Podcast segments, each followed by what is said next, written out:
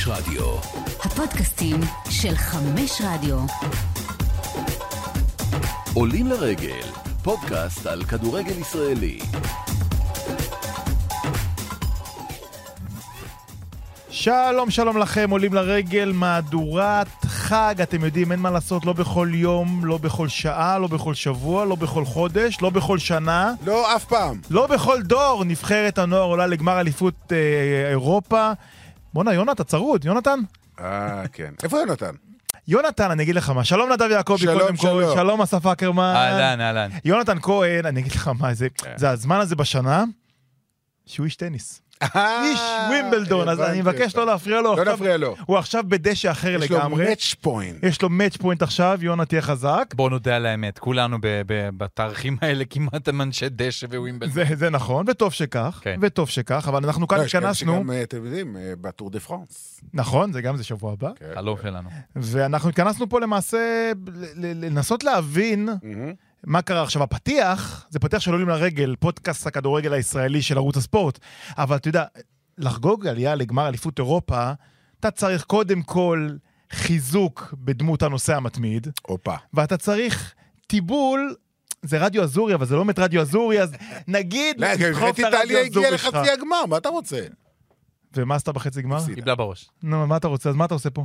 אז אנחנו רוצים לטפל לא, חשבנו. שהמשחק על המקום השלישי יהיה בין איטליה לישראל. אבל א', זה לא קורה, וב', אין מח- משחק על מקום שלישי בטורניר הזה. נכון, וטוב שכך. ואז אקרמן הגיע אלינו כמומחה הנוער של אה, ערוץ הספורט צריך, האיש שמדי שבת, בזמן שאני ונדב אוכלים ג'חנון, לא יודע אם אתה אוכל ג'חנון, נניח, אוכלים ג'חנון היו בשבת, תקופות, היו תקופות. אקרמן מחטט אה, רגליו במגרשי אה, הנוער, ואין אדם שמכיר את הכוכבים החדשים שלנו יותר מאסף אקרמן. תשמעו, אני, אני, אני אפתח ברשותכם, תפתח, זה שלך. זה שלנו. נכון. אני אתמול הייתי על גבול הדמעות, מרוב התרגשות. אני אני ראיתי אנשים עם דמעות. ניסיתי להיזכר מתי כל כך התרגשתי במשחק של אה, נבחרת ישראל, וזה החזיר אותי לגילאים כאלה ואחרים. לשישה ביוני, 1999, חמישייה נגד אוסטריה. וואלה. שאני ילד בן 18 וחצי, בחום של 90 מעלות באיצטדיון רמת גן בשער 11-12, ומתרגש מהחמישייה הפנומנלית לרשת של הרשעים האלה. ומאז נבחרת ישראל לא ריגשה אותנו, לא הבוגרת, לא הצעירה קצת, נניח פה ושם. לא, הניצחונות לא. על אוסטריה, אתה. מזלזל? לא, שמחנו, אבל לא התרגע, אתמול פעם ראשונה, יודע, שרן זהבי נתן את השלושה בסמי עופר, אני חושב שהרבה אנשים התרגשו. מרגש. אתמול הגעתי לאיזשהו, אני לא יודע, בסדר, אני לא לפחות- משווה. לא, אבל זה, יש משהו אחר. זה- לא משווה, לא משווה. אתמול זה כאילו, קודם כל, כל מי שיושב פה באולפן, אנחנו אבות. וזה הילדים של כולנו, בגדול. נכון. זה, וזה העניין. ובנבחרת, הם כבר שחקנים בוגרים, ואתה אתה כבר... עוד- אתה עוד ילד, אני יכול להיות אבא שלהם, תכלס. ביולוגית. אני יכול להיות סבא שלהם. לא רציתי להגיד את זה, זה אתה אמרת. אם הייתי מאוד מתאמץ. כן. אה, וזה, אני חושב שזה מה שמקשר אותנו עוד יותר לדבר הזה, כי זה באמת היה, זה, הנוער, בגלל זה אני גם מאוד אוהב לשדר את זה, זה הכי טהור שיש, זה הכי נקי, וזה באמת גם הכי ישראלי. יש זר אחד לקבוצה, לא לכולן יש, וזה הכי כיף שיש לראות, וזה גם כוכבי העתיד האמיתיים של הכדורגל הישראלי. נדב, כמה זה גדול. כמה זה גדול שיגידו, נה, זה נוער, אה, זה לא חשוב. אוקיי. גמר יורו. א', דבר כזה לא היה לנו. זה לא היה לנו, זה ענק, וכשאתה מסתכל אחורה לשנים הקודמות, איזה נבחרות הגיעו לגמר, אתה רואה ספרד, פורטוגל, צרפת, אנגליה, כאלה. רוסיה זה היה נראה כאילו, וואו, איזה הפתעה רוסיה לפני כמה שנים. אז ישראל, זה בכלל, זה אף נבחרת ברמות האלה לא מתקרבת לשם. לא הגיע לגמר יורו. ושוב, אני רוצה להזכיר, זה יורו של שמונה נבחרות, שעצם ההעפלה אליו זה הנס. כי אתה לא עולה בבוגרים למונדיאל של 32, או ליורו של 24. אז לעלות לטורניר של שמונה, זה בעצמו נס. כל מה שהיה מעבר, בונוס. בלי פורטוגל, בלי הולנד. שלא עלו, בלי- זה לא שהם. פרשו. אימפריות בוודאי. לא הגיעו בכלל. יפה. אז זה דבר אחד. זה מהצד ההישג המדהים. אבל אני רוצה בכל זאת לשים פה איזה סוג של פרופורציות. כי אין מה לעשות בגילאים האלה של נוער, נערים, גם 17, גם 19, גם 20, אנחנו רואים לאורך השנים גם תופעות של המון שחקנים כישרוניים, שאתה הולך לנבחרת שזכתה באליפות אירופה לפני אה, שלוש, ארבע, חמש שנים, מסתכל, שני שחקנים שאתה בכלל לא, שמעת יש את השמות יש שלהם. דוגמה, נבחרת אוקראינה שזכתה שם לא נכון. מזמן. לא, יש שם שחקנים טובים, יש- כולל ישראלי אחד, יליד נהריה. נכון, אבל חצי מהם משחקים ב- ב- בקבוצות תחתית באוקראינה. לא- מה, לא בשכתר באמת. ובדינמו קייב, חלקם, אמרתי. חצי מהנבחרת נכון. שהגיעה וזה. תראה, למשל, אני אתן לך דוגמה, לאליפות העולם, שזה כאילו המונדיאליטו, שאנחנו נהיה באינדונזיה בעוד שנה, שזה כאילו עוד יותר גדול, נכון? נכון. בגמר של אה, 2019, הגמר היה אוקראינה, דרום קוריאה, לא ברזיל, לא ארגנטינה, לא זה. בגמר של אה, 2017, אנגליה ניצחה את מי? את ונצואלה. זאת אומרת, בגילאים האלה... יש, זה, בגלל שזה גילאים, אז זה, אתה מדבר על שנתון אחד, שלפעמים הכל נדבק בו, ולפעמים לא קורה כלום. וזה לא אומר שום דבר, לא לגבי מה היה קודם ומה יהיה אחר כך. כלומר, ובוא נלך לצרפת, שאלו אותי היום, אה, איך כאילו זה בצרפת? איזה זה סנסציה, איזה כישלון. אמרתי, נכון, נקודתית זה כישלון, כי ברור שהם היו אמורים לנצח ולהגיע לגמר, אבל הם יודעים שבשנתון הבא יהיו להם מספיק שחקנים טובים, ובשנתון אחרי זה עוד מספיק טובים. הם מסודרים, יש להם כמות כזאת של כישרונות, נכון. בכל הגילאים לאורך כל השנתונים. אצלנו זה שנתון אחד מיוחד במינו, שאני לא רואה, הלוואי שאני אטעה, שבשנים באות נהיה עוד פעם בגמר ועוד פעם בגמר ועוד פעם בגמר. אז אני התקן היותר חיובי. ו- לא, אני הייתי גם חיובי. כמובן, אני עוד יותר חיובי. כאילו, אני לא רוצה, אני, אתה יודע, אין לי דבר יותר כיף מלצאת מפרופורציות שקשור לנבחרת ישראל. אז בוא נכון. נצא מפרופורציות. הרי אתה יודע, כל הגרלת אה, מוקדמות אה, מונדיאל, כמובן, שאני יושב עם נדב, אז כל הזמן, אה, אנחנו עולים, אה, מקום שני, והוא מתעצבן עליי, אין דבר, אז גם עכשיו אני אצא מפרופורציות. זה לא רק השנתון הזה, אוקיי, זה גם השנתון מעליו. אוקיי. שמגיע לפלייאוף העפלה ליורו, אולי עולה, מהיר אם אנחנו כאן, נניח... זה יורו של 16, אם אני חושב. נכון, בסדר, אבל אנחנו כביכול קורה משהו כן, כן, טוב כן, מאוד כן, בכדורגל כן, הישראלי, טוב מאוד בקיץ הזה. אה, ואתה יודע, דיברנו על זה, דיברת על הנבחרות כביכול המונדיאליטו, אז אני רוצה להגיד לך כמה, לתת לכם כמה שמות של השחקנים שזכו בנעל הזהב בטורניר הזה. ב-2017 זה היה בחור בשם מייסון מאונט. נכון. נדב, שידרת אותו איזה פעם, פעמיים נראה לי. אה, לפני זה זה היה ז'אן קווין אגוסטין הצרפתי, לפני זה מרקו אסנסיו הספרדי. אה, סלקה הגרמני, שאני לא זוכר, נדמה לי שהוא משחק בהמבורג, נדמה לי, אני לא זוכר. היה כישרון גדול, לא יצא ממנו הרבה. אלכסנדר מיטרוביץ' לפני, זאת אומרת, זה שנים אחורה, אה, ג'רד אולופאו, זאת אומרת, שחקנים שנצצו בטורניר הזה, כן מצאו את עצמם בסופו של דבר בטופ של הטופ, למרות שהם לא ישראלים מן הסתם, כי הם עדיין בפלטפורמות הרבה יותר הבאמת גדולות. פה דוגמה מעניינת של ג'רארד אלופאו, שהיה ב- ב- בתור ילד, חשבו שזה המסי הבא של ברצלונה, בינינו לא יצא ממנו כלום. אז הפך ממנו להיות, שחקן שהיה במילאן, וכוכ- וכוכב אודי זה נטו, לא חשוב.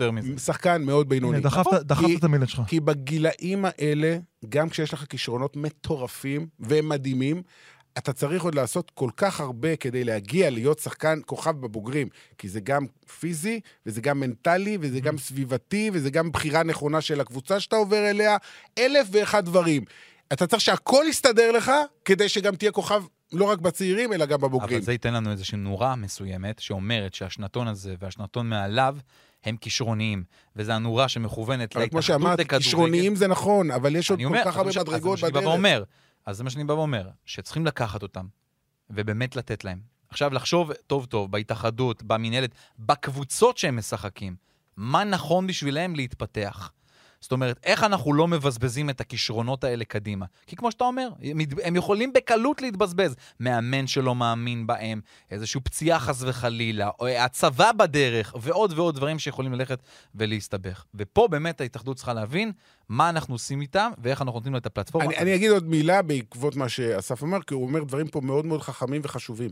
אבל ההתאחדות, הש, השליטה שלה ב... ב אמרתי גם קבוצות, שנייה, מכניס. השליטה בעתיד של השחקנים היא, היא, אני לא אגיד אפסית, אבל היא מינימלית. כי ה- השחקנים שייכים לקבוצות, ולסוכנים שלהם, ולהורים שלהם. נכון. כלומר, אוסקר גלוך כזה, לא משנה, זה כדוגמה, אני יכול לגעת כל אחד מהשחקנים האלה, שמעריכים את שוויו כרגע ב-6, 7, 8, 9, 10 מיליון יורו, וברור שהוא רוצה לשחק בחו"ל, כי ההורים שלו והסוכן שלו רוצים להרוויח, וזה בסדר, כי ככה זה עובד, והוא לא רוצה להישאר במכבי תל אביב, כי יש לו הצעה נגיד מדורטמונד, ושם הוא ירוויח פי שמונה במכבי תל אביב, והוא ישחק בבונדסליגה, והוא יעשה את זה בגיל 18, ואז הוא יישב על הספסל שנה-שנתיים, יתייבש.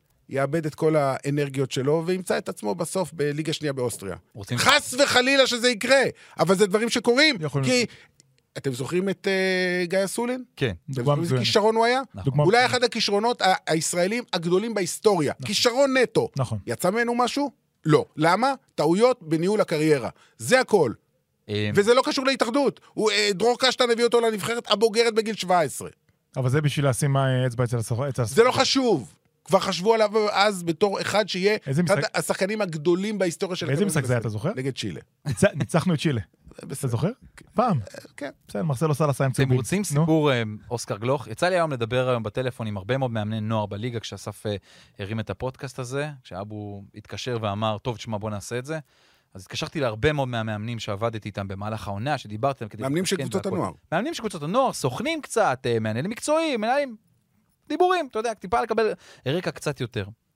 דיברת באמת על ניהול קריירה. אוסקר גלוך הוא דוגמה מדהימה, כי הוא, אין ספק, הכוכב הנוצץ של הנבחרת הזאת, אה, ותכף אולי נפתח קצת יותר מה אנחנו רוצים ממנו. אוסקר גלוך היה בדרך לאבד את זה. אגב, כבר בנערים ג', במכבי תל אביב, הביאו... נערים ג' איזה. גיל זה? 15, 16? אמ, כן, 15, באזורים כן. הללו. כן.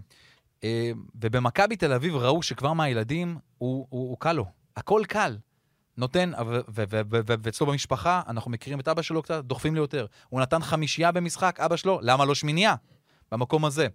אה, והיה זה מאוד- חינוך רסי. נכון, חינוך רסי. סובייטי אחוז. מאוד דרך חזק. אגב, לפעמים זה עוזר. זה גם חד משמעית. וזה לא רק מהמקום הזה. ואז אוסקר גלוך הגיע לנערים ג', ופתאום הכל קל. אמ, וצריכים להעלות אותו, ואז הקפיצו אותו לנערים ב', והוא שיחק איתם עונה, וגם שם הכל קל. במכבי תל אביב חשבו מה לעשות. גם אורי דוד שהיה מאמן שלו דאז, גם אה, אה, פטריק שהיה שם באזור, אמרו, איך, מה, אנחנו צריכים קצת לשנות פה משהו, כי הוא בקלות הולך לאיבוד במקום הזה, של להרגיש יותר מדי שהדברים קלים. והשאירו אותו, בסוף אמרו לו, אתה לא עולה לנערים ב', אתה הולך לנערים ג'. יותר מזה, כשהוא היה אצל אורי דוד, הייתה הוראה מלמעלה, אתה יושב, הוא יושב על הספסל. הכוכב הכי גדול של מכבי תל אביב, על הספסל, בשנתונים האלה כמובן, על הספסל. 17 משחקים איך הוא קיבל את זה? שהוא היה על הספסל. למה? כדי להבין, שהוא יבין איך שהוא הוא לא... קיבל את זה? זה היה חלק מתהליך החינוך. איך אבא שלו קיבל את זה? אז זה אחד גם הדברים. מכבי תל אביב דיברו עם האבא, אתה לא מתערב יותר. אתה לוקח צעד אחורה לטובת הבן שלך. בגיל הזה כבר, אוסקר גוך קיבל הצעה ממכבי חיפה על 150 אלף דולר. והמשפחה לא סופר עשירה, ולבוא ולהגיד לא לסכום כזה, מאוד קשה. אבל הם לקחו את ההחלטה, המשפחה. כי במכבי תל אביב אמרו לו, לא 150 אלף דולר, אתה תהיה שווה 5 מיליון דולר בהמשך. אבל תלך עם הדרך הזאת. והדרך עבדה, ולאוסקר היה קשה מאוד.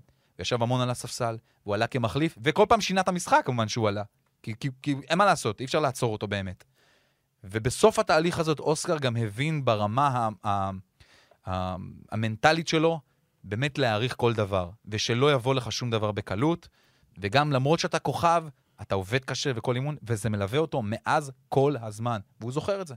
וזה יושב לו בראש. ואני רואה, אני כששידרתי אותו לא מעט העונה, כבר בתחילת הדרך, אני לא הכרתי את אוסקר גלוך לפני זה, אבל כבר כשהגעתי למכבי תל אביב, מחזור שני זה היה משהו כזה, אמרו לי, שמע, אתה לב." הולך לשל- לשדר או משהו קצת אחר? אמרו לי. וגם אמרו, ביקשו ממני מכבי תל אביב, בבקשה, כבר עוד, עוד לא שידרתי אותו. אמרו לי מכבי תל אביב, אל תצעק בגולים. תרגיע, תרגיע. אל תצעק בגולים. בדיוק, תרגיע, או שלא יעלה לו, אה, ת- ת- תש- תשתדל. מה קרה במשחק הזה, אתם יודעים? נתן רביעייה. שלושה. הוא נתן שלושה במשחק הזה. עכשיו, ואז גילינו באמת מה זה- את אוסקר גלוך ראשונה בנוער, אה, אבל כן, מאז הוא לא עצר, וראית שזה לא עולה לו לשנייה אחת, והוא לגמרי מנטלית במקום הזה. אז עכשיו אני מקווה שמה שדיברנו על מקודם גם ימשיך קדימה. אתמול שלמה שרף אמר על אוסקר גלוך, זה הכי אייל ברקוביץ' שאני זוכר. עכשיו, שלמה, עכשיו, מדהים. בנגיעות קודם כל, כל הקטנות הכבוד האלה... לשלמה שפתח טוויטר. ראית מה זה? באמת? של- מדהים. באינס- באינסטוש. אה, באינסטגרם? לא שלמה היה נותן הצגה באינסטגרם. אה, סליחה. שלמה חיית רשתות החברתיות, אבל זה כבר. הוא בטיקטוק לפי דעתי. בא, קל. שלמה, אז שלמה אומר שהוא באמת, פעם ראשונה אחרי 30 שנה, הוא רואה שחקן שמזכיר לו את אייל ברקוביץ', ושלמה היה, בוא, שלמה בגיל 18 נתן לאייל את המפתחות, כן. אייל החזיר לו צלחת, ברמה הזאתי. וזה מה שראינו אתמול במשחק נגד צרפת, אני כל הזמן אקח אותנו למשחק נגד צרפת, כי היו כל כך הרבה אלמנטים אתמול שיש לנו מה לשמוח מהם ולסמוך עליהם. וגלוך הוא דוגמה מצוינת עם הטקטוקים הקטנים של הכדור. הגול הראשון זה גול ענק, ענק, ענק של נבחרת אדירה. נכון שזה גול עצמי, אבל זה גול יוצא לא דופן. משנה, מי שהיה שם את זה, טאי היה שם את זה. זה לא נכון, אבל אוסקר גלוך בכל מקרה הוא באמת, זה משהו מיוחד, ואני רוצה להמשיך למדוד לעוד שחקנים. אני, ויש... שנייה, אני, אני אומר לך, כאילו, כש, על אוסקר גלוך, כשאתה אומר ברקוביץ' זו השוואה מדהימה. אני רואה אותו יותר כשילוב מדהים של ברקוביץ' ובניון ביחד. וואו. כי גלוך גם יודע לשים גולים. כן. שם כדורים ברשת. ברקוביץ', אצלו זה היה טיפה פחות, הוא יכל, הוא פשוט מסר המון. וגלוך, אני, אחד הדברים שכל המאמנים מדברים עליו, גם מאמנים ששיחקו נגדו, הם אומרים, העיניים שלו זה משהו אחר. הוא רואה מרחבית אחרת ממך, את, את המגרש. הוא יודע בדיוק מה קורה במקומות, בזוויות, שאתה לא יכול לראות אותם. וזה... ולך יתרון ענק. תדע מה היה קורה כן. אם לאדן קרסטייץ' היה אומר, לא, אני לא נותן לד- לילד הזה לשחק. אני לא יודע אם זה משנה הרבה, כי לא- בנבחרת הוא היה ממשיך להיות כוכב. נכון, אבל הוא קיבל היו אלמנטים... פחות מכירים אותו, הקהל. נכון, גם, אבל הוא קיבל אלמנטים בבוגרים, במעט משחקים ששיחק במכבי תל אביב, שבאו והוא, אתה יודע, הוא משחק נגד שחקנים, פיזית, שהוא יוכל להתמודד איתם הרבה יותר פשוט, זה עזר לו. מאוד. אין ספק. עכשיו, אוסקר גלוך זה סיפור, סיפרת אקרמן, סיפור מאוד מעניין על הנוער של אוסקר גלוך, אבל יש פה הרבה אלמנטים של שחקנים שיכלו לאבד בשנייה. אני רוצה לדבר על תאי עבד ברשותכם. אוקיי. בבקשה. תאי עבד, קודם כל היה לו איזה כדור אחד שהוא, שהוא רפרף אותו שם עם הרגל, זה היה משהו מופתי. תאי עבד היה במחלקת הנוער של מכבי תל אביב. מחלקת הנוער של מכבי תל אביב, אני לא אומר את זה בגנותה, מאוד מאוד חשוב להגיד. הם מבחינתם בגיל 14-15 רוצים להחתים כל שחקן, כל פרוספקט ל-4-5 שנים קדימה, בשביל להיות אלה שגוזרים את הקופון בסופו של דבר, גם על המגרש וגם בסופו של דבר. לא, זה גם, גם כדי שלא יברחו להם. כי, כי, יפה. כי המלחמה בתוך, ה, אה, בתוך מחלקות יפה, הנוער וזה מטורפת. מה שמכבי תל אביב עושה כאג'נדה כבר הרבה מאוד שנים. ומשפחת עבד לא רצה לעשות את זה. אגב, אתה יודע מי זה אבא שלו? לא? שיפודי ציפורה. וואלה. היחיד, כן, כן. והמשפחת עבד לא הסכימה לחתום ל-4-5 שנים, כי אומרים, תשמעו, אנחנו רוצים חו"ל. לא רוצים את כלוב הזהב, הם קראו לזה, של הכדורגל הישראלי. והוא נכנס להסגר בגיל 15. גיל שיכול לחסל לך את הקריירה. נכון.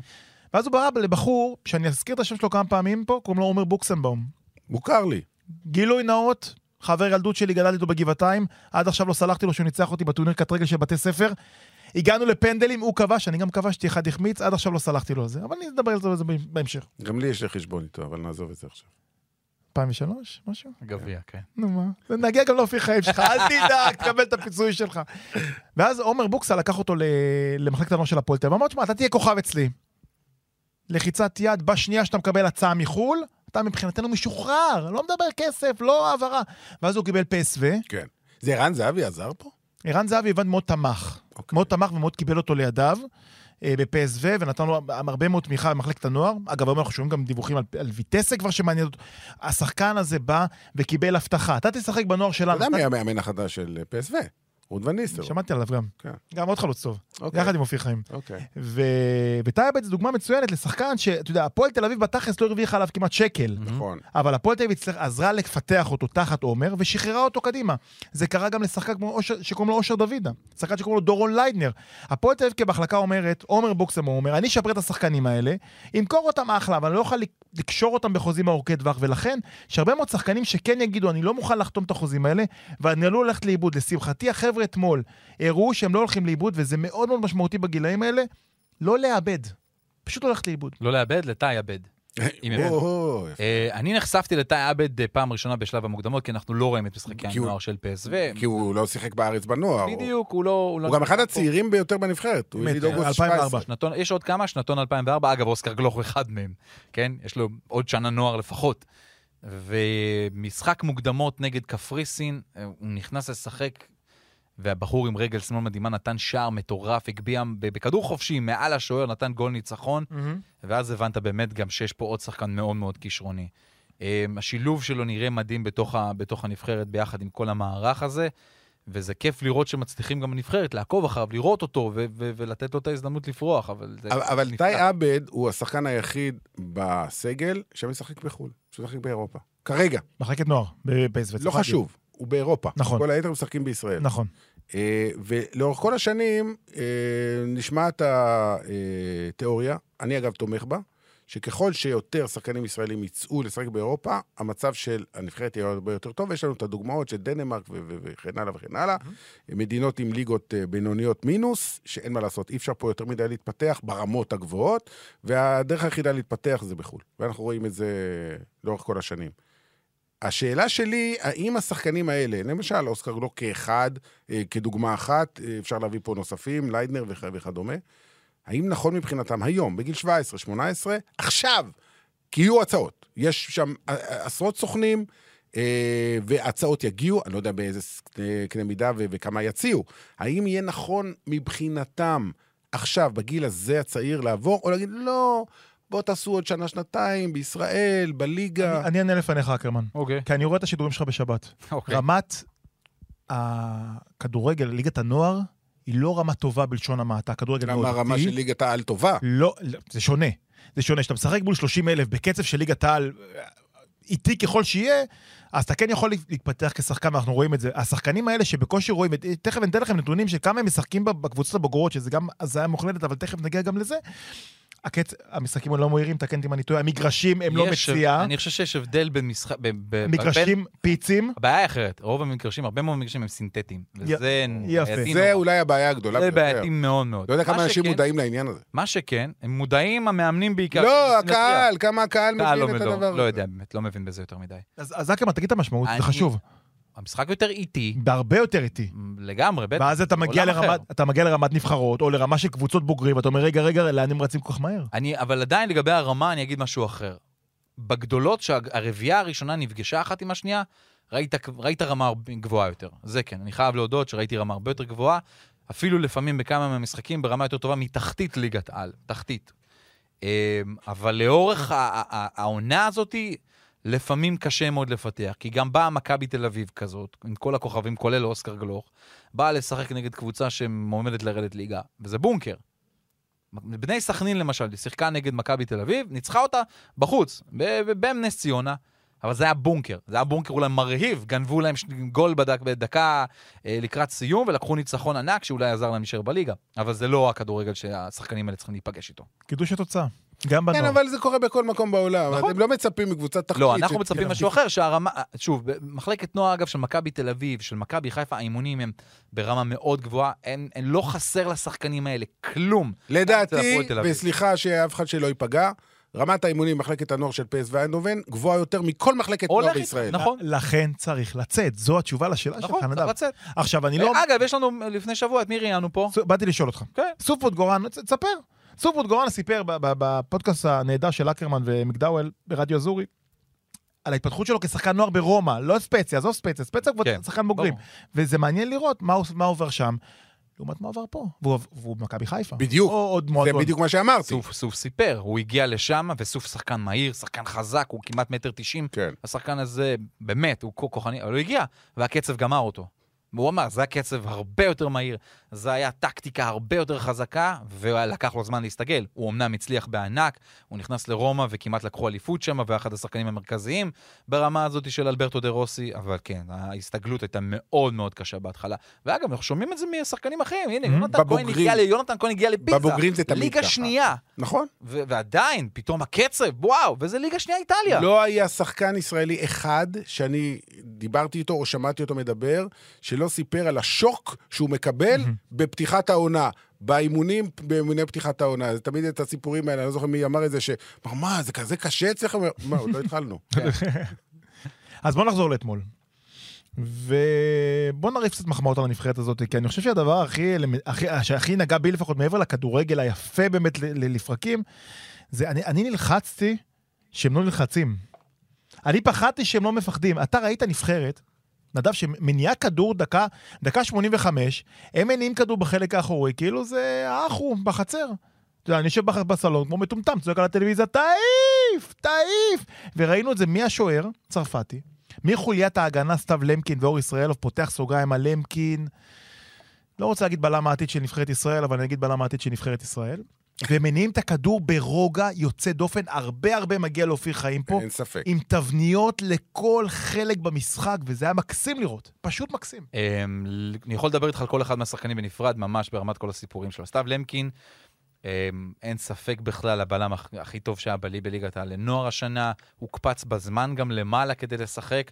הליגה, ליגת העל לנוער הייתה קטנה עליו העונה הזאת, זה ברור. ואגב, כנראה שזה טוב שהוקפץ, כי, כי אור ישראלוב הצליח להתפתח פתאום להפועל תל אביב גילה עוד בלם, והשיתוף פעולה ביניהם היה נהדר. עוד אחד מהשחקנים שאולי ככה לא, לא מדברים עליו יותר מדי, ואגב, המאמן שלו אומר, תמיר לוזון, שהוא הוא, הוא, הוא ממש אייסמן, זה לוגסי. לוגסי שהם- מדהים. שהם בדיוק. זה השם שרציתי לשאול אותך, אז הקדמת אותי. כי הוא, הוא מדהים אותי בשקט הנפשי שלו, בשליטה בכדור, בראיית משחק, ואני, בתחושות, במעט מאוד שראיתי אותו, חייב לומר, מרגיש לי שזה שחקן שיכול לעשות התקדמות אדירה. נכון, אז אה, דיברתי עם תמיר לוזון, קצת עוד לפתח עליו. הוא גם עדיין לא עשה בוגרים, נכון? לדעתי הוא לא שיחק בוגרים. הוא נובמבר 2004. בדיוק. הוא השחקן לא. הכי יש צעיר שנה. בנבחרת הזאת. יש שנה נוער. הוא עוד לא עשה בוגרים, אני רק מציין. הוא 17 גם רק כש- גם חצי כשמכבי שנה. פתח תקווה ירדה ליגה, הוא עדיין לא עשה בוגרים. אוקיי. מכבי פתח תקווה מסמנת את אה, לוגסי כ- כ- כמכירה הבאה בעצם. הם כבר עשו אה, האקזיט שתי מכירות יפות מאוד. עשו והם יעשו, אל תדאג, יש יש שם הרבה. הוא המכירה הבאה. אמ, אבל מה שמדברים במכבי פתח תקווה עליו, זה- זה שחקן שלא מתרגש מכלום, שום דבר. את זה גם רואים. הוא כולם, הוא כלום לא בדיוק, מגיע אליו, שפת לא, גוף שלו. לא חודר. ו... וזה בכל זאת מעמדים מאוד גדולים, וגם בליגה פתאום הם מגיעים לנס ציונה, מגיעים למכבי חיפה, ותמיר לוזון אומר, אני לא, אין לי מה לדבר איתו, לדרבן אותו, כי הוא לא, הוא לא צריך את זה, זה לא עובד עליו. אני פשוט אומר לו, קח, שחק את המשחק שלך, שחק כדורגל. עם האחרים אני מדבר דברים אחרים, ואיתו אני אומר לו, אין, זה שלך, אתה, אתה יודע מה לעשות. וכל משחק, מאני טיים, לוגסי הוא האיש הבולט של מכבי פתח תקווה, כולל לא מעט משחקים שהוא עלה מחליף. גם אולי, וזו פרשנות נטו שלי, כדי לפעמים טיפה להוריד להם, מהמם. וצריך לפעמים לילדים האלה להוריד, כשמרגישים שהם יותר גדולים מהמשחק ומהליגה. אה, אבל הוא פשוט שחקן נהדר, ושימו לב את הכוכבית עליו, נראה איפה הוא ישחק בעונה הבאה באמת. אני רוצה להעלות עוד שם, ופה יש גם איזו סוגיה. אה, מודה, לא אובייקטיבי, אבל אילי מדמון אה, מהפועל באר שבע. אה, הוא הקפטן של הנבחרת, הוא גם בוגר, בוגר תרתי משמע, גם בגיל וגם באיך שהוא מתנהל. אגב, לא יודע כמה אנשים שמו לב, אבל במשחק בחצי הגמר, כשצרפת לחצה בטירוף בדקות האחרונות, הוא הוציא שם כדור מקו השער, בדקה ה-91-92. לא חושב שאנשים שמו לב מי זה היה. אה, הוא הציל בעצם מ-2-2, ולך תדע איך זה אה, נגמר אחרי זה. וזה שחקן שכבר שיחק לפני שתי עונות בבוגרים של הפועל באר שבע אצל יוסי אבוקסיס. משחק בכורה נגד מכבי חיפה בסמי עופר. לפני שנתיים, בגיל 17. ואוקיי, השנה הוא שיחק כמושאל בבני יהודה, אנחנו יודעים את זה. עונה ו- קשה. אוקיי, יהודה. בסדר, אוקיי, אבל הוא הושאל, כי באמת אה, לא היה לו מקום, אה, בטח לא כשחקן הרכב, הוא רצה לשחק, וזה בסדר גמור, וזה מה שעושים עם שחקנים כאלה. משאילים אותם לקבוצות בליגה שנייה, או קבוצות יותר קטנות. ואתמול, שעה לפני המשחק, או שעתיים, אנחנו מתבשרים שהפועל באר שבע קונה את אה, אליאס. מהפועל תל אביב, שהוא שחקן פחות או יותר על אותו משבצת, יש ויכוחים. לא, זה לא בדיוק אותו דבר, כן. עזוב, שניהם שש שמונה. זה לא משנה, זה... ואיך זה... איך אתם מסתכלים על זה? כי ב, ב, ב, אני יכול לספר לכם, בקרב אוהדי הפועל באר שבע יש כעס גדול מאוד. בצדק. אה, אני אני זה שחקן בית! אז אני אספר לך, אני, מה- מהצד שלי, כן. אני חולה על שי אליאס. אני מת על שי אליאס, שחקן שעשה התקדמות אדירה, יצא לשנת השאלה בנס ציונה. יצא לו קצת, לא הרבה. עשה איזה שטות בדרבי. למד מזה, אני. מקווה. אני למדתי יותר. אה, שי אליאס שחקן מאוד מאוד מוכשר, הוא גדל פיזית, הוא השתפר ממדים, הוא לא איש של מספרים, אבל הוא איש של מלחמה מרכז שדה. ואני הרמתי גבה. הרמתי גבה גם בגלל הסכום, 750 אלף יורו על 80 אחוז מהכרטיס, 750 אלף יורו על קשר שנותן גול בעונה, עם כל הכבוד לשי, ואני, עוד פעם, אני מת על שי. והרמתי גבה כי אילי מדמון עשה את הקילומטרה שאנחנו אומרים, אוקיי, צא לשנה אחת בוגרים. אמרת שנה קשה בבני יהודה? אני אומר, זה מצוין. בדיוק, שנה. עכשיו, שתבין את המספרים. אילי מדמון שיחק השנה, כמעט בכל המשחקים. יש לו סך הכל, כמה הופעות בוגרים יש לו? 49 כן, כן, כן, הוא היה הופעות שחקן הרכב קבוע. סך הכל, זאת אומרת, סתם בשביל להבדיל, לגלוחה שמונה. טוב, זה ליגה אוקיי? לאומית וזה ברור, ליגת העל. לא, אני מדבר בכל הקריירה, הוא עשה כבר יותר, ברור. מדמון, 3,000 דקות בוגרים רסמי. ליגה לאומית, דרך אגב, ליגה לאומית לפעמים יותר קשה מליגת העל, כי זה ליגה נכון. אגרסיבית מאוד, לפעמים אלימה, קשוחה, מגרשים קשים, ולכן הרמתי גבה, ולכן אני מאוד מבין את האוהדים של הפועל באר שבע. אלונה רוצה, כשאני מסתכל על הקישור של הפועל באר שבע, אני אומר, איפה הוא אמור לשחק? עכשיו, אתה כן... כמו שזה נראה עכשיו, אין לו שום סיכוי. אין לו. בעיקר, שנבררו שם. בעיקר במועדון, שעם כל הכבוד, לא מצמיח איזה שהם כישרונות על, כמו מכבי תל אביב, כמו מכבי חיפה. אין כישרונות ממחלקת הנוער של הפועל שני באר שבע. שחקנים כמעט. עלו בשנים האחרונות, יוספי ודדיה. ודדיה, נכון. וגם הם עוד פעם, דדיה נניח. אה, מתנדנד, מסכים יוספי מאוד. מתנדנד, ולכן אני מסכים. אני חושב שהגיע הזמן שגם הפועל באר שבע תגיד האמירה לעצמה. גם אלונה, שניסתה, עשתה את הזה עם אתלטיקו מדריד, ולא ממש הצליח.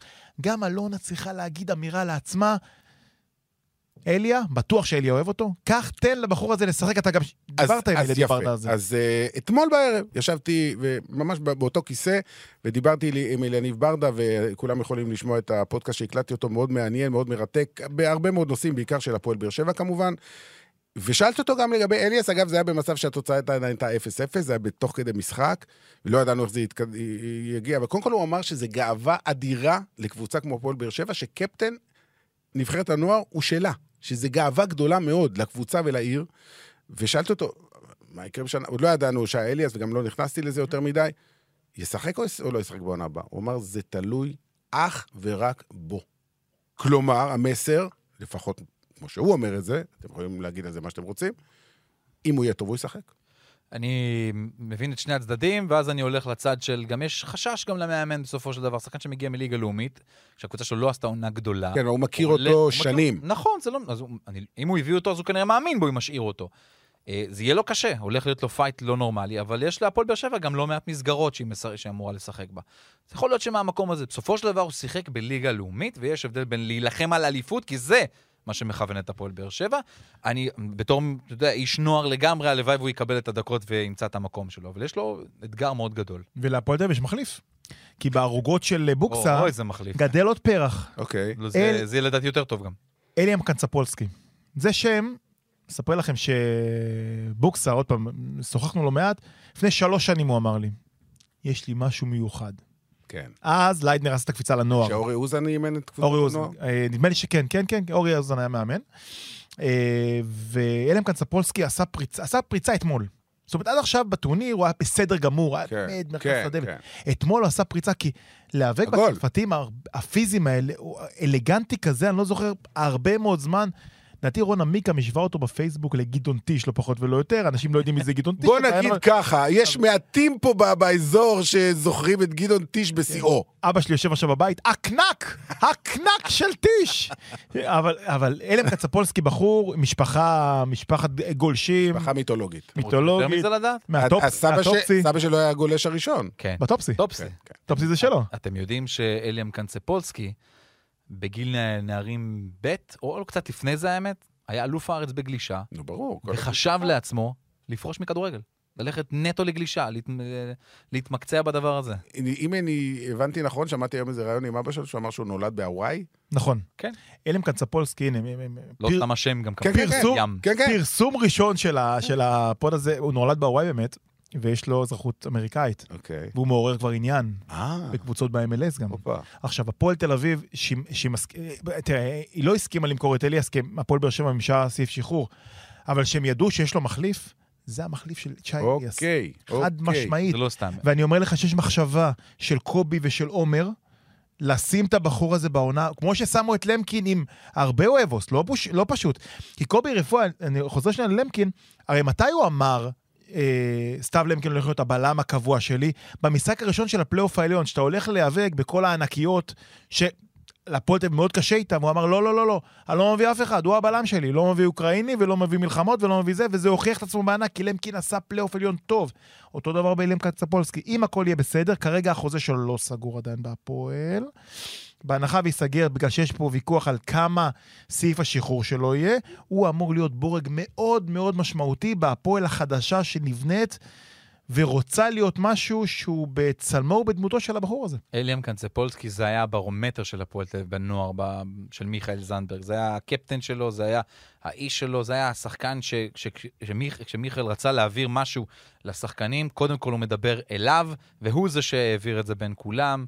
אה, הבר... לגמרי, קנצפולסקי, כשהוא טוב היה, הפועל תל אביב ניצחה, כשהוא לא היה טוב, היא הפסידה. נכון. גם את הפסד האליפות שלה, גם את, או נקרא לזה ככה, זה שהיא לא זכתה באליפות, מהמם. זה חלק מהשחקן הזה, כי הוא באמת באמת קבע המון המון דברים בתוך הקבוצה הזאת, הניע את המשחק שלה קדימה, הוציא תמיד להתקפות, חילץ כדורים, באמת שחקן מצוין, הלוואי והוא יתפתח להיות יותר מהפועל תל אביב, שיקפוץ קדימה. גם הוא למשל אחד השחקנים, שאולי באמת שווה לסמן אותו לאיזושהי מחלקת נוער, או לקבוצה, קבוצת בוגרים, במקום אחר, מעבר לים. אני רוצה לדבר איתך, נדב, על אופיר חיים. דבר איתי.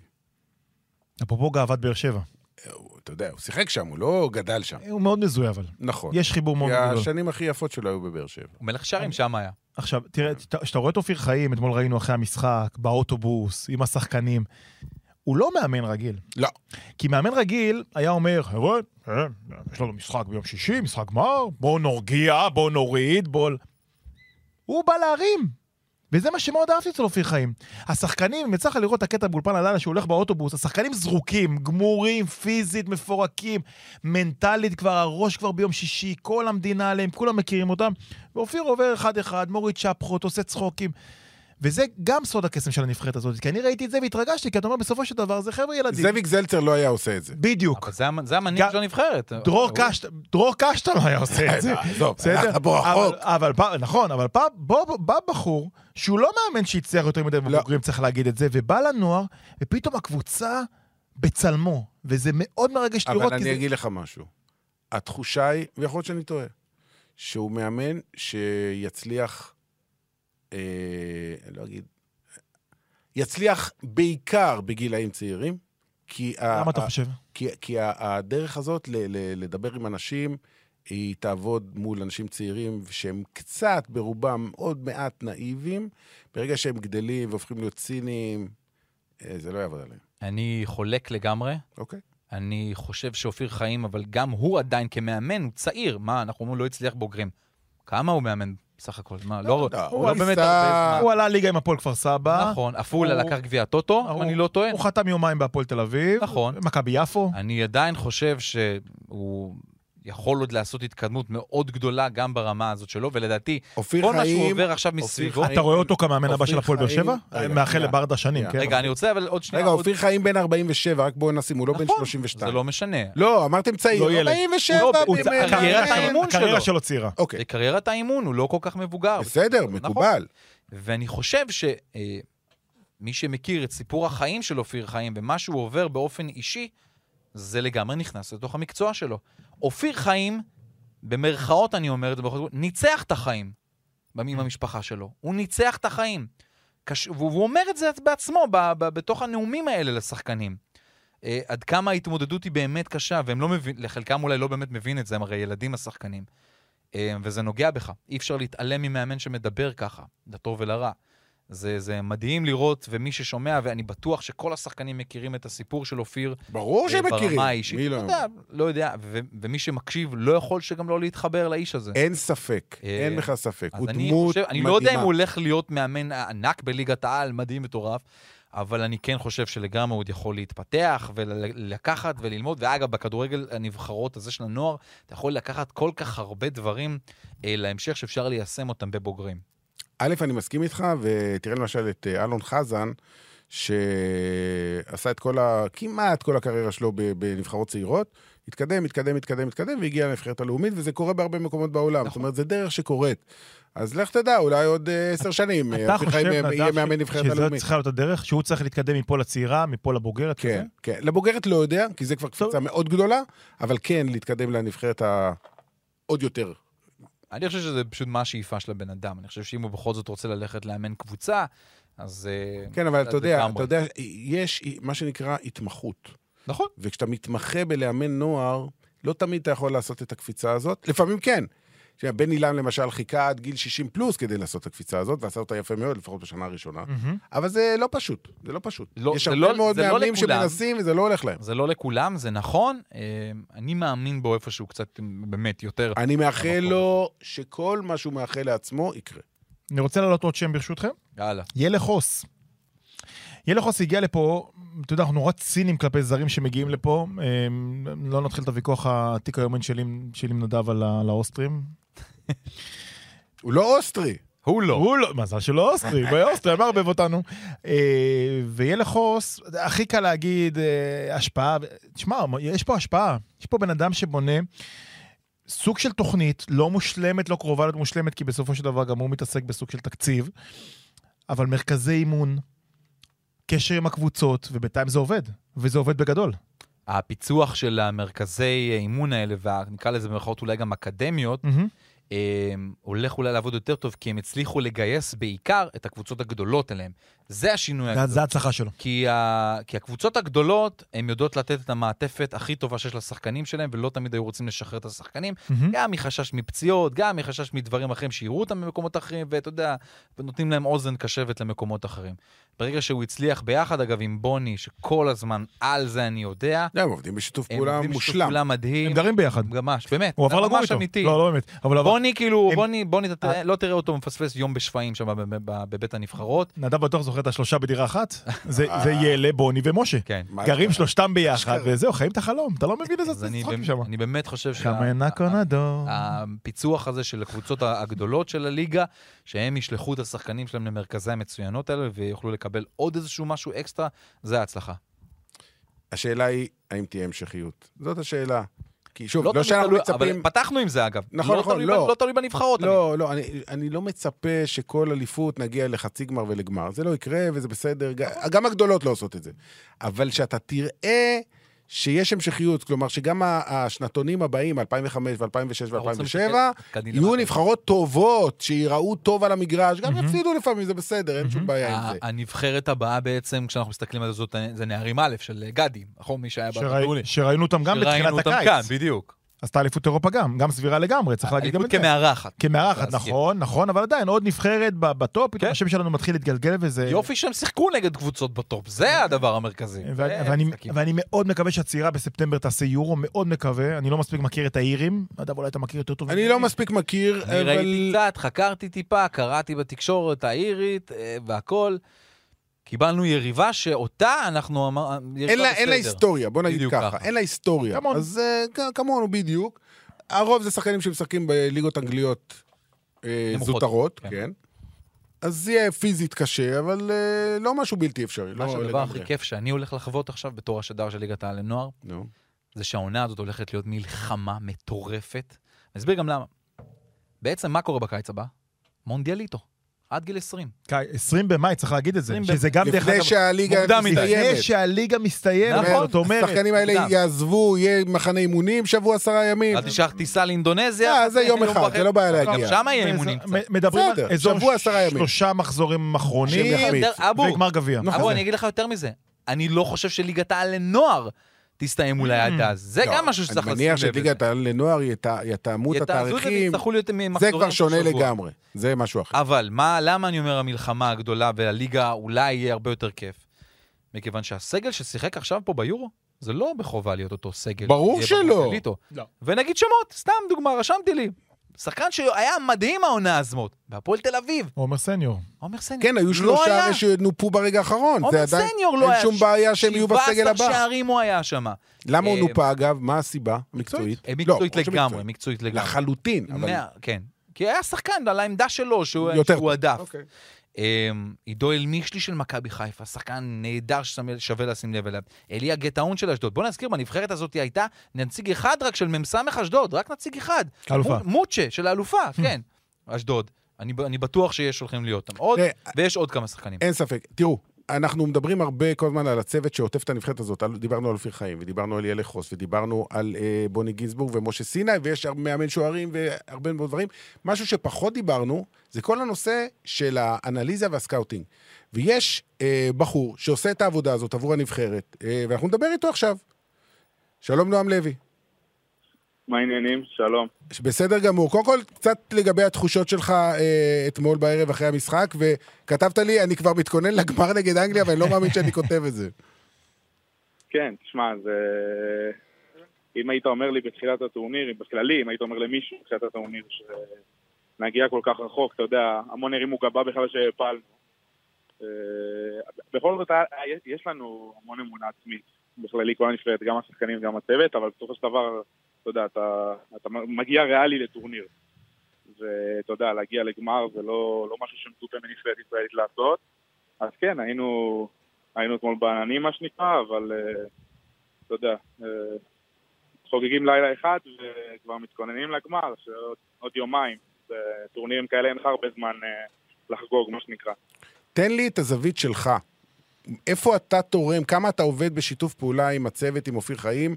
במה? בהכנה בעיקר ליריבות, או גם בעבודה על הטקטיקה שאתם אתם מכינים לקראת כל משחק?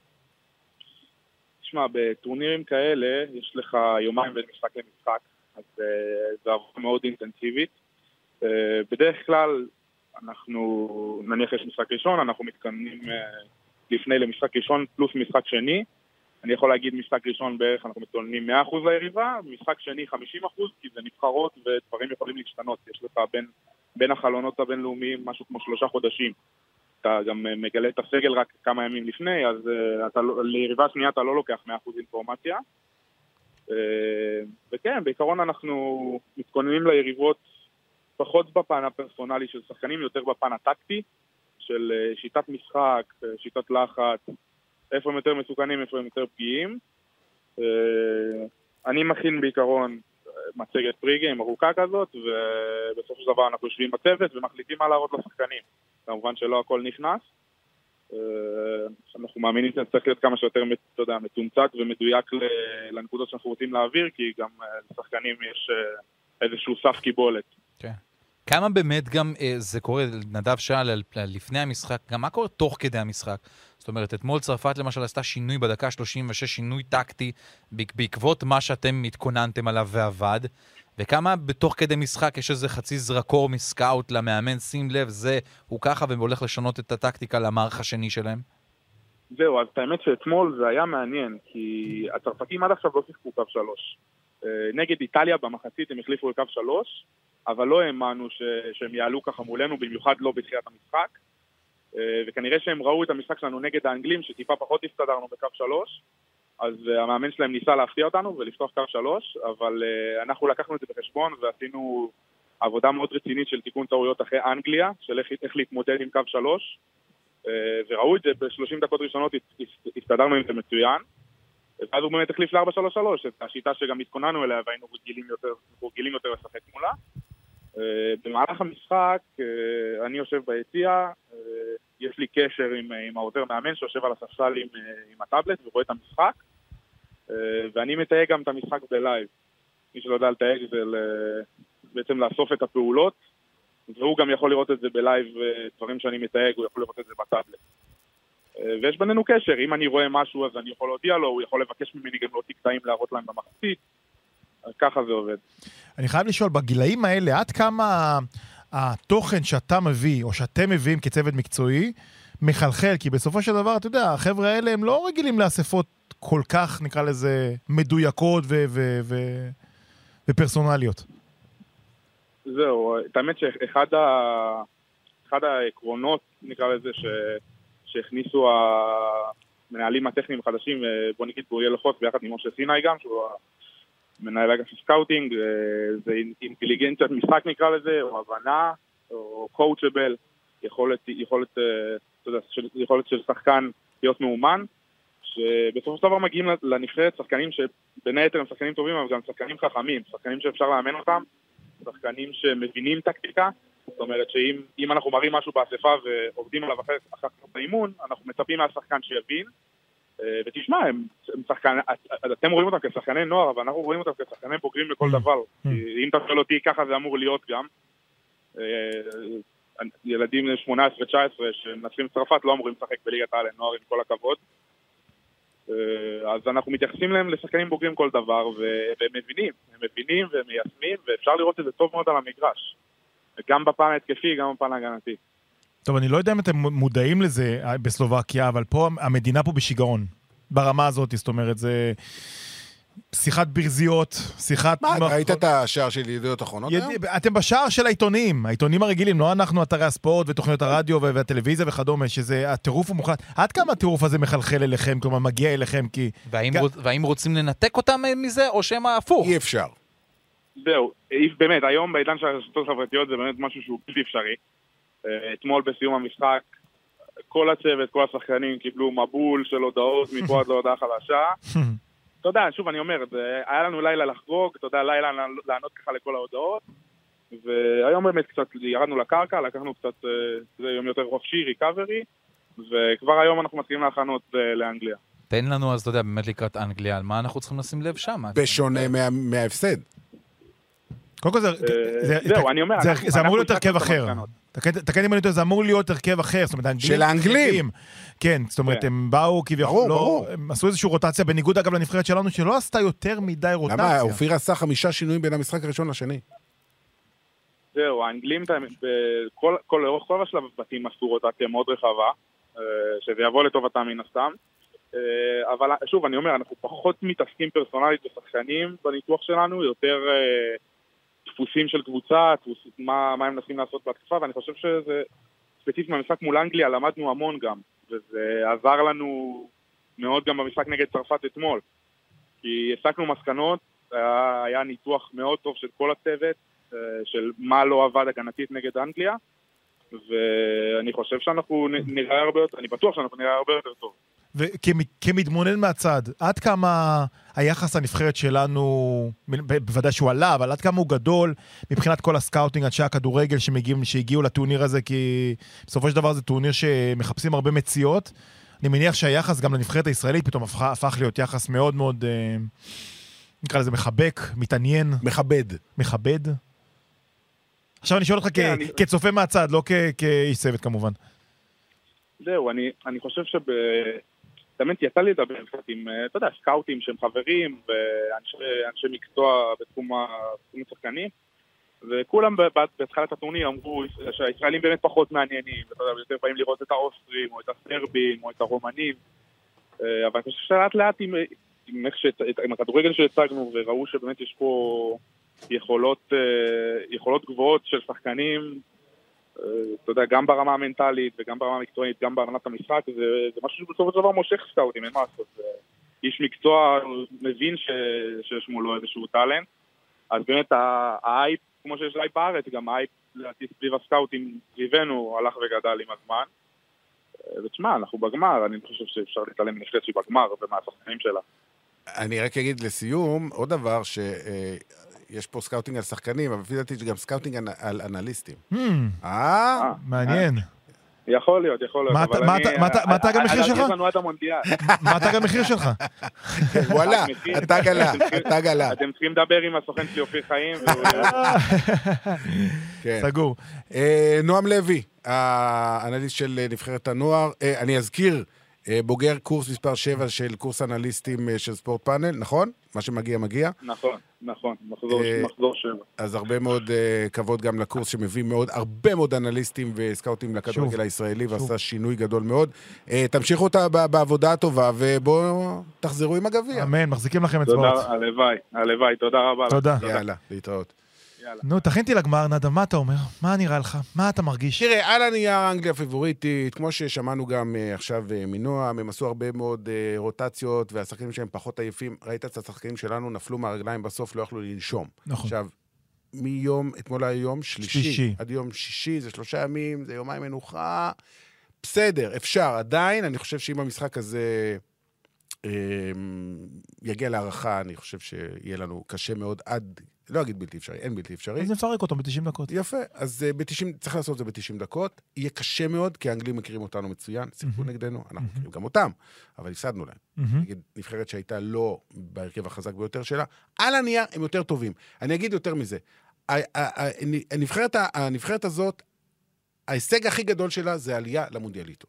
כל מה שקרה מעבר לזה, זה בונוס. אז בונוס אחד כבר קיבלנו חצי גמר. מהמם. עוד בונוס אחד.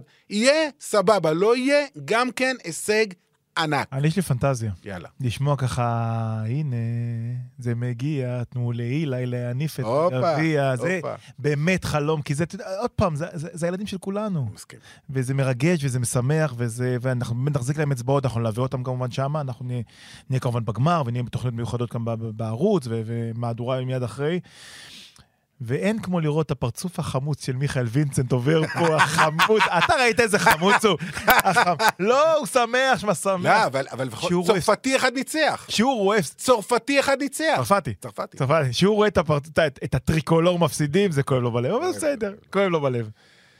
נדב, היה לי כיף. גם לי היה כיף. אני מניח שבשבוע הבא יהיה פודקאסט נוסף שיסכם את הזכייה בגביע. אתה מוזמן, אנחנו סוגרים את זה, ואני מקווה שנוכל לחלץ את אה, יונה מאיזה קרב בין איוון לנדל לבוריס בקר, או מי שלא משחק בווימבלדון הזה. אה, זהו, אנחנו רוצים להגיד תודה רבה לרדיו ירושלמי שהיה איתנו, לאסף אקרמן הגדול, שגם הוא רץ לווימבלדון, כולם בווימבלדון. נדב, היה לי עונג, למדתי הרבה. רגיל. וחבר'ה, תביאו לנו גביע. תביאו לנו גביע. יאללה, ביי. יאללה ביי.